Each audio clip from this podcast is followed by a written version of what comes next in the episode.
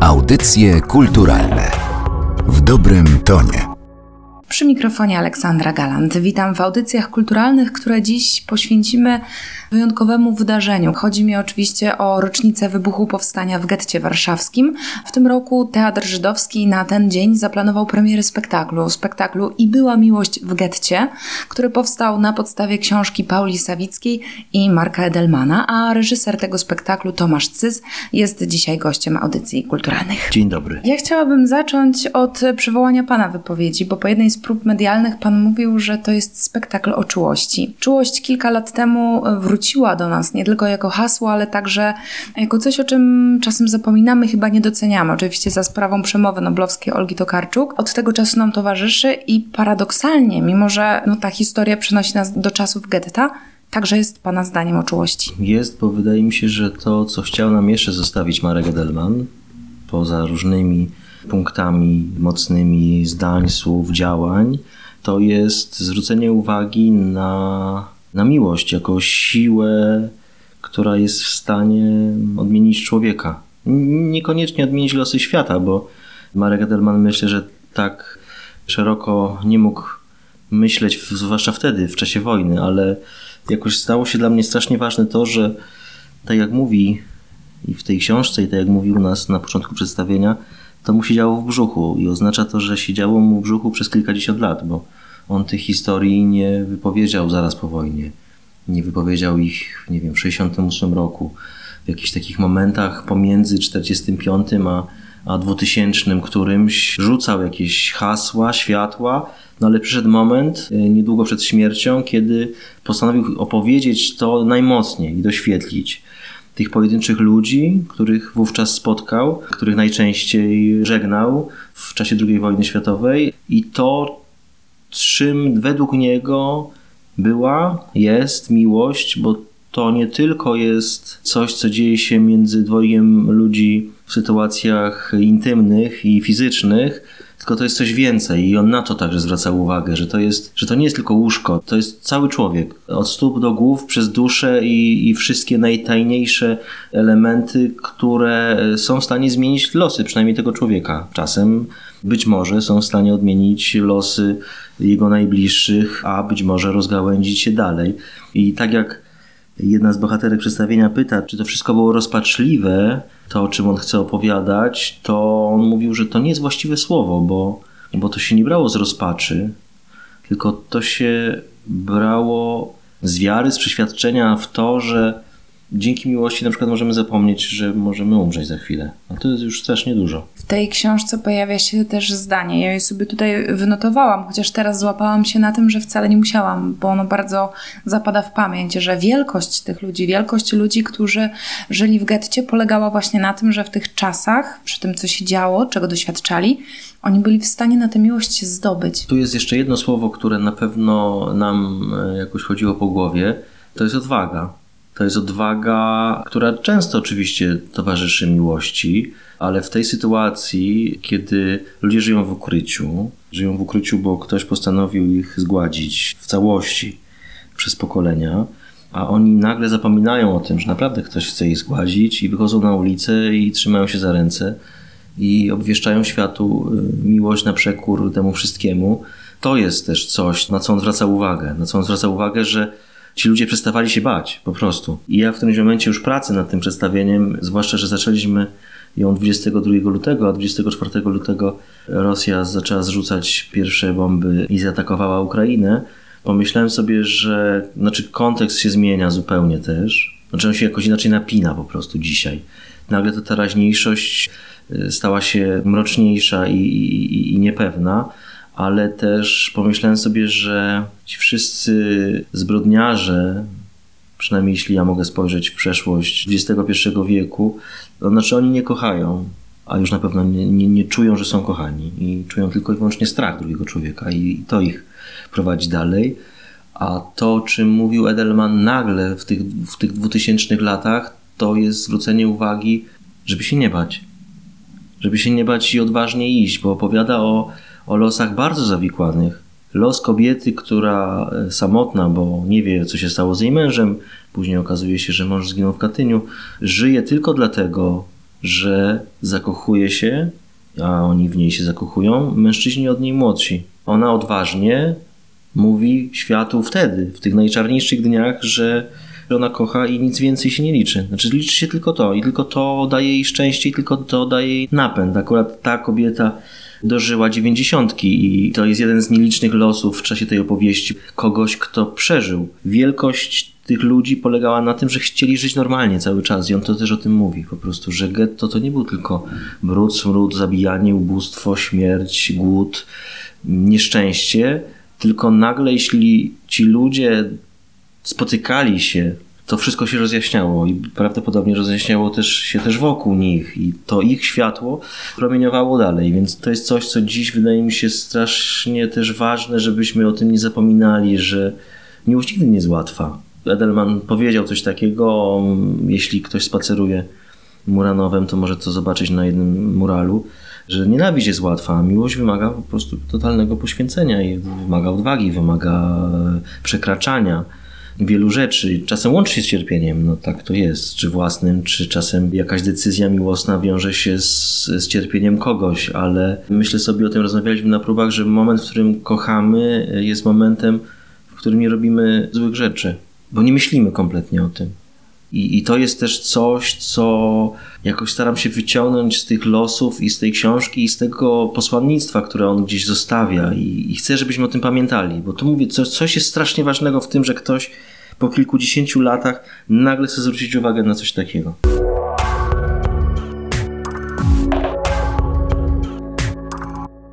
Mamy dowód na to teraz, bo Pan wspomniał o tym, że prace nad spektaklem zaczęły się w bardzo trudnym momencie dla całego świata. Mówiliśmy o miłości, o sile, odwadze, o poświęceniu i to wszystko widać na różnych obrazkach, które docierają do nas z Ukrainy. Były zdjęcia par, które wyznały sobie miłość, które wzięły ślub w mundurach, gdzieś w gruzach, w Charkowie. I tu chyba właśnie do tego wracamy, że ta miłość wymaga siły, ale też wielką siłę daje. W którymś momencie się zastanawialiśmy, czy używać współczesnej ikonografii, tej ostatniej, fotograficznej w naszym przedstawieniu, jak mocno zaakcentować to, w jakim czasie e, to przedstawienie powstało, bo niektóre zdjęcia zapewne są już ikoniczne. Kobieta stojąca w pociągu, a żołnierz e, żegnający ją na peronie i mogą już tylko spojrzeć na siebie przez chwilę przez szybę, a za chwilę ona odjedzie, on zostanie i czeka ich tylko niepewność. Tak? Czy właśnie, nie wiem, żołnierze, którzy nagle w momencie krótkiego rozejmu biorą ślub. To, co pani też mówiła o czułości, może ta lekcja, którą dała nam Olga Tokarczuk, albo doświetliła po prostu coś, czego nie umieliśmy nazwać, od tego, od tego jest sztuka, żeby nazwać to, czego my codzienni nie potrafimy sobie uzmysłowić. Odbiła się też w tym, jak Polacy zareagowali na tą sytuację w pierwszym odruchu totalnej solidarności i pomocy, która w ogóle nie była mm, systemowa, bo nie mogła być na początku, tylko była odruchem po prostu ludzi i być może tym jest też właśnie ta czułość i to spojrzenie na drugiego człowieka, bo mi z tą czułością wraca jeszcze jedno słowo, którego mnie przynajmniej nauczył Czesław Miłosz, używając go kiedyś w jakimś jednym z wierszy, czyli ranliwość czyli coś, co powodujemy po prostu. I te rany, jedne są te, które widać od razu, po bójce, walce czy czymś, ale są inne rany też, które zostają, o których też musimy wiedzieć. To przedstawienie jest, nie wiem, dla 40 osób, a nie jest na dużej scenie i, i tak od razu było pomyślane, kiedy przyszedłem z tym tytułem do Teatru Żydowskiego i, i rozmawialiśmy z panią dyrektor Gołdą Tencer i Remigiuszem Grzelą, to ja to padło pytanie, powiedziałem nie, no ten spektakl się nadaje tylko i wyłącznie tutaj na Senatorską, na małą przestrzeń, bo my wszyscy musimy się widzieć.